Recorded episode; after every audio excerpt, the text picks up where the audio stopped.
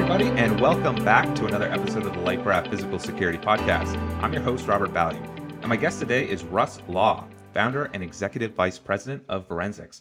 Now, Russ, the last time we talked, we had a really interesting chat about some of the mistakes that can sabotage an investigation.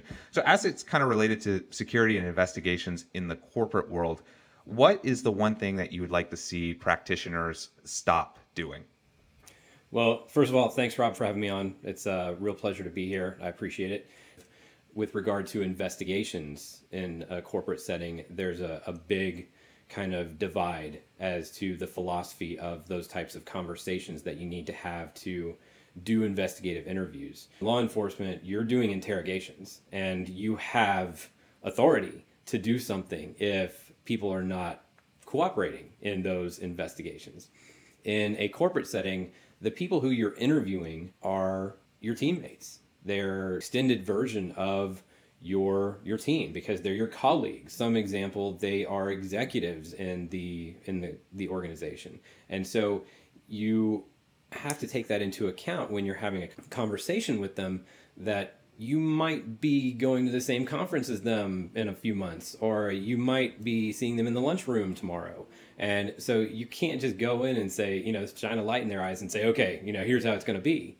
It has to be a, a very focused, but a very non adversarial conversation, even though a lot of times you're talking to somebody who is potentially going to be fired after this conversation because you're investigating one thing or the other. A slightly more softer, cuddlier approach. cuddly.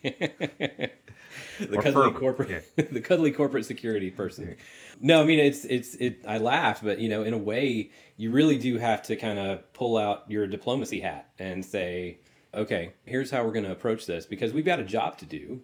We've got to figure out who did this in this particular situation, but we don't want to necessarily alienate somebody and we don't want it getting back up to management that hey you know your security team really did a scary interrogation of my staff. You don't want to leave kind of a, a bunch of chaos in your wake of unhappy managers and unhappy employees. But that also is, you know, getting to know the business and and viewing yourself as a, a part of the business and not this kind of side agency that is making sure the business doesn't screw up which I think a lot of security professionals do.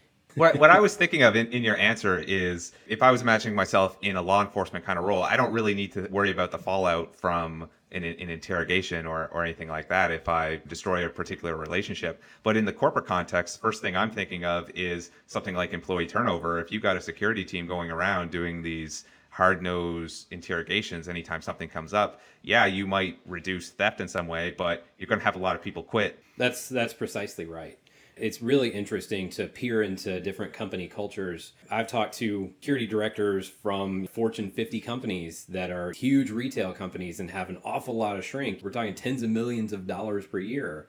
And they have a very hands off approach to any type of accusatory interviews or anything like that, the optics that the management wants to portray can sometimes just flat get in the way of security doing what it's tasked to do.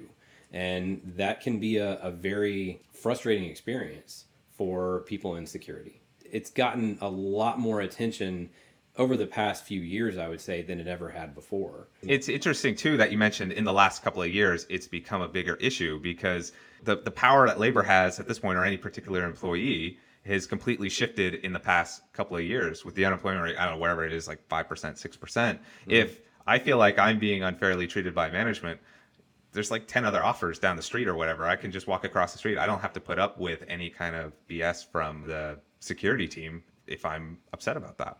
Right. You're just going to walk away. I think that's happening more and more. And it's kind of struck a lot of fear into a lot of management teams that we can't even hire anybody to fill these positions. It, and it's almost like a self fulfilling prophecy of bad things going to happen because what ends up happening is you have this chain reaction of management says, okay, we have to fill these spots and we're not going to wait on background checks anymore. We're not going to do any screening. And so they end up hiring people who are not the best hires and then when an incident occurs and occurs more often, the security team is a little bit neutered and can't go after the people who they need to go after because management's so afraid of losing people. And what ends up happening is that you actually are creating this kind of it creates kind of this negative culture within your organization that people feel like there's nobody in control.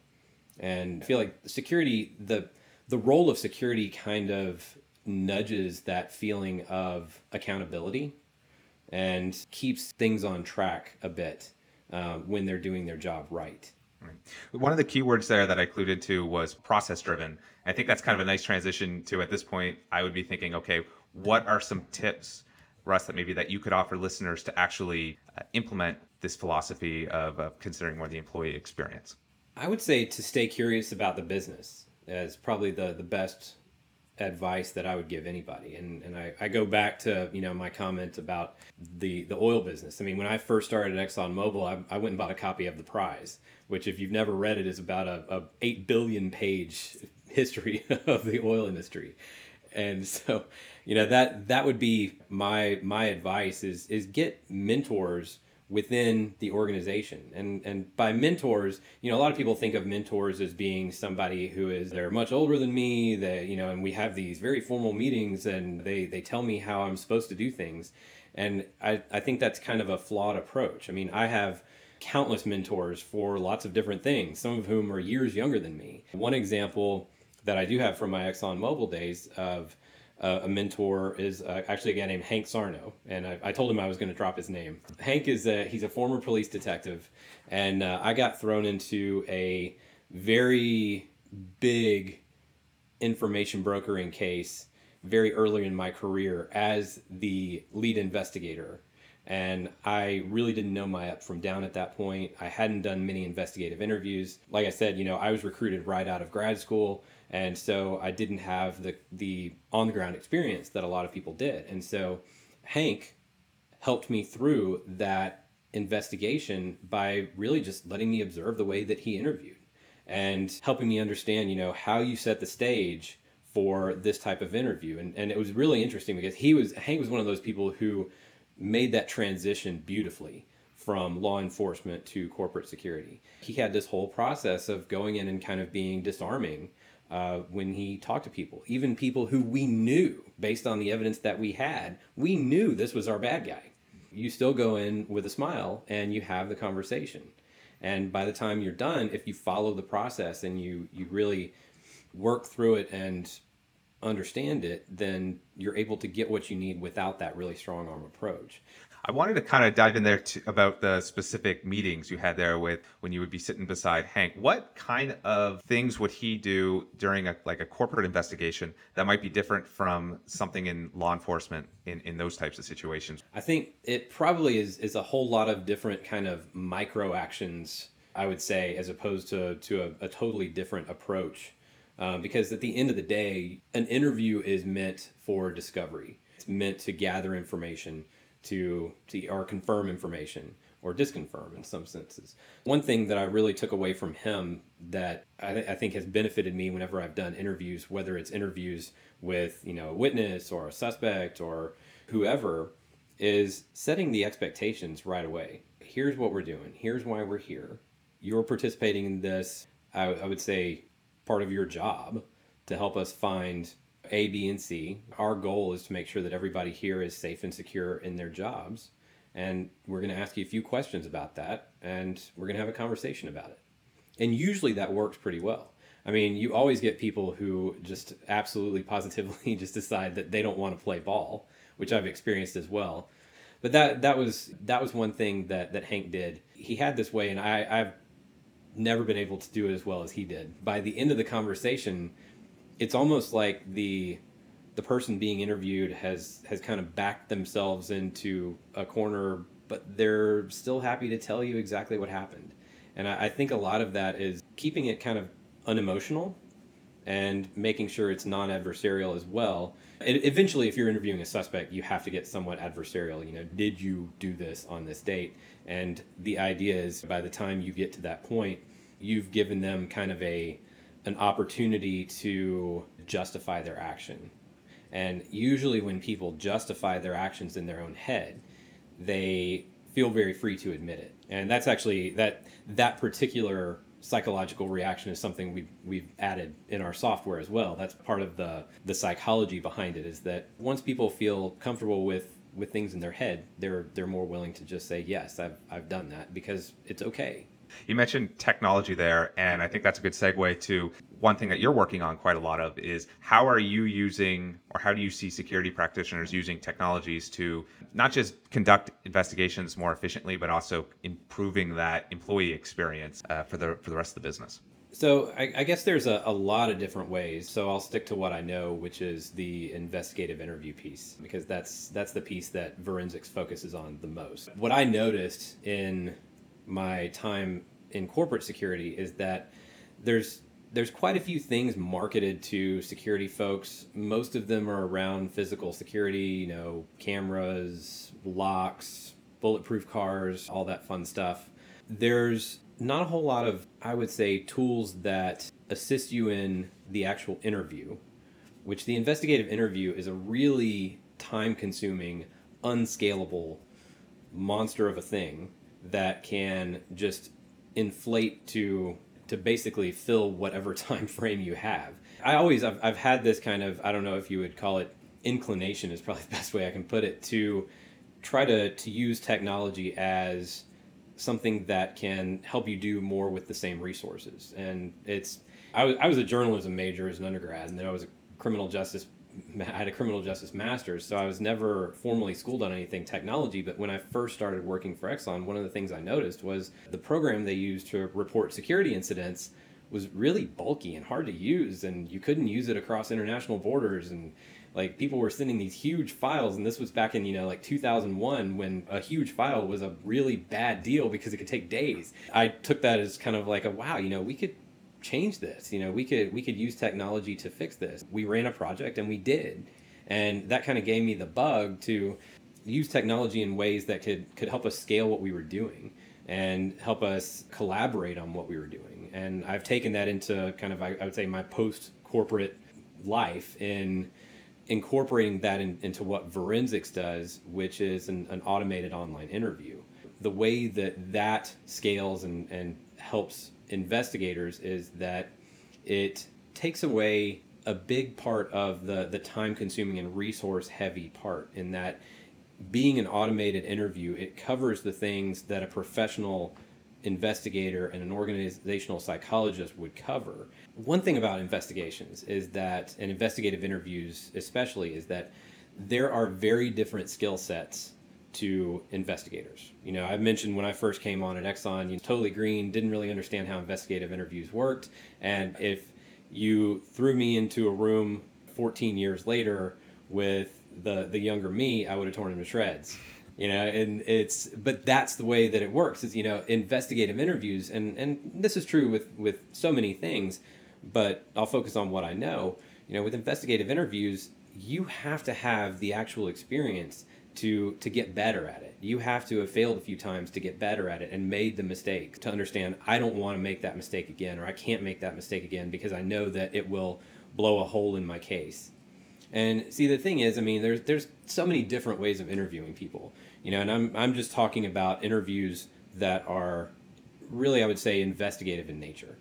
You're necessarily going to be talking about things that may be embarrassing to the interviewee and may actually be a little bit uncomfortable for the interviewer to ask, um, especially if that interviewer is, is not very seasoned. Well, you know, tell me about the time you stole the so and so. Actually, you know, don't worry about it. Don't worry about it. It's okay. And that's exactly what we decided to do at Verensics when we developed this automated interview. You are able to have a follow up conversation that's now much easier and much more straightforward for the interviewer for the interviewee, it's much less embarrassing because they've just been answering some things on a screen. It's it's awkward at first. It's very awkward at first, and especially if they decide they're not going to play ball. I mean, when I was I had one more Exxon story, and then I'll stop. You know, when I was I was the security advisor in London for a while, and we had this case where a laptop was stolen from, you know, this this research and development area. And you know, at first, you know, the the person whose laptop it was didn't want to help me out. And he was like, "No, I didn't have any proprietary information on that." I was like, you literally work for R and D. Yeah. Like All kind of proprietary. I don't believe that. And then uh, we had this engineer who happened to work like a few offices from where the laptop disappeared. And he was a bit older and he had been with the company for a long time. No matter how nice I was in asking for an interview, he absolutely patently refused to sit down with me. He was not a suspect by any means. And I told him, I was like, look, I just need to get some information. Totally refused. By the time everything had kind of settled, I didn't know enough at the time to really understand how to navigate that. It ended up getting escalated way beyond what it should have to where you had, you know, the, the head of security and the head of research and development butting heads at that point. So that's that's an example of how it can just get a little bit out of control if you if you don't manage it correctly. Uh, well, Russ, we're coming up on all the time that I promised to steal from you today. Uh, what is the big takeaway you want listeners to remember from our conversation? I think probably that security professionals need to keep a growth mindset. There's a lot that's been changing fast for a while. If you do an Indeed search for security positions, you're going to come up with a ton of information for security positions for information security, but not so much for physical security. There's a lot that's really being merged there um, in the physical and information security realm and what ends up happening is a, a, lot of times you know the the physical security folks will they'll come on board and they'll kind of ignore the information security piece and, and vice versa as well. You know i've seen plenty of information security professionals come on and they get they get responsibility for the physical security stuff and it always plays second fiddle. I think you know whichever camp you're in you need to keep a growth mindset and understand that yes there are threats to physical assets and people and reputation but there are also threats to information. And a lot of times the threats don't necessarily come from the same place. You have information threats that can impact people. You have physical threats that can impact information. I would say that's probably that's a line that's going to get blurrier all the time and a good way to navigate that and a good way to keep that mindset is to keep a clear line of communication with your upper management and your CEO. If you're a security director, you should feel totally comfortable walking into your CEO's office and saying, "Hey, here's what's going on. Right. No, that's really interesting. And how can listeners get in touch with you? Uh, they can find us on the Verensics website, www.verensics.com. It's uh, kind of a combination of the word verified and forensics, for those of you wondering what the name means. And uh, also, you can find me on LinkedIn, Russ Law. And uh, yeah, I'd love to talk to any of your listeners who would like to know more. All right. Russ, thanks for joining me today. Thank you, Rob. Appreciate the opportunity. Again, that was Russ Law, founder and executive vice president at Verensics. That's a wrap on this week's show. Never miss an episode by subscribing on Apple, Spotify, or wherever else you listen to your podcast. And if you'd like to learn more about building a successful threat intelligence program, check out our site at liferaftinc.com. That's liferaftinc.com. See you next time.